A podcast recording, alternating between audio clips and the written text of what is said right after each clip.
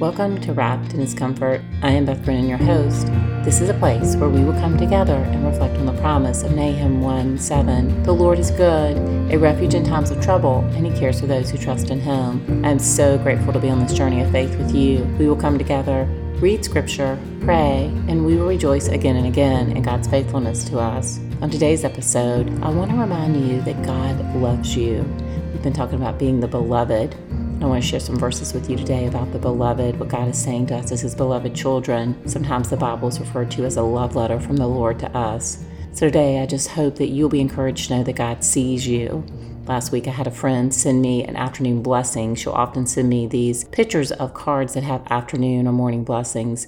And last week she sent me one that said, Do not be afraid and do not be discouraged. And I was discouraged about something. And I sent it back and said, Thank you so much. I needed that right now. And she said, Well, God told me to send it to you. So I did. And I love those moments when things like that happen. And I'm just reminded that God sees me. So my prayer today is that you will know that God sees you and He loves you. This verse I want to share is in the book of Daniel. Daniel's in the Old Testament. It's Daniel chapter 10, verse 19. And this is what it says Greatly beloved, do not fear. Peace be unto you, be strong and courageous. God is calling us greatly beloved.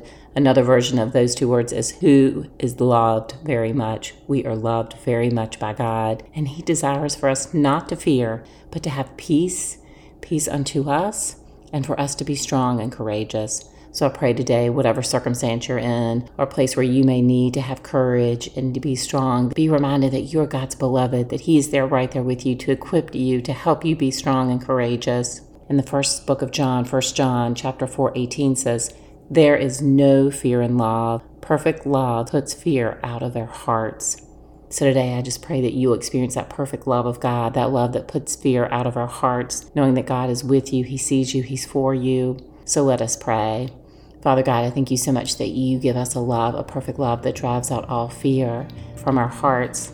So I pray today that we would rest in that. I pray, Lord, that we would be able to receive your promise of knowing that you love us very much, that we are your beloved.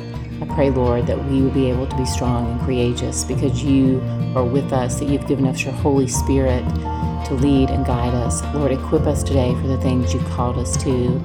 I thank you that you are trustworthy. I thank you that you do see us. I thank you for the Bible, that it is a love letter to us about who you are, your rescue story for your people, that you are for us, we are created in your image, and that you love us very dearly.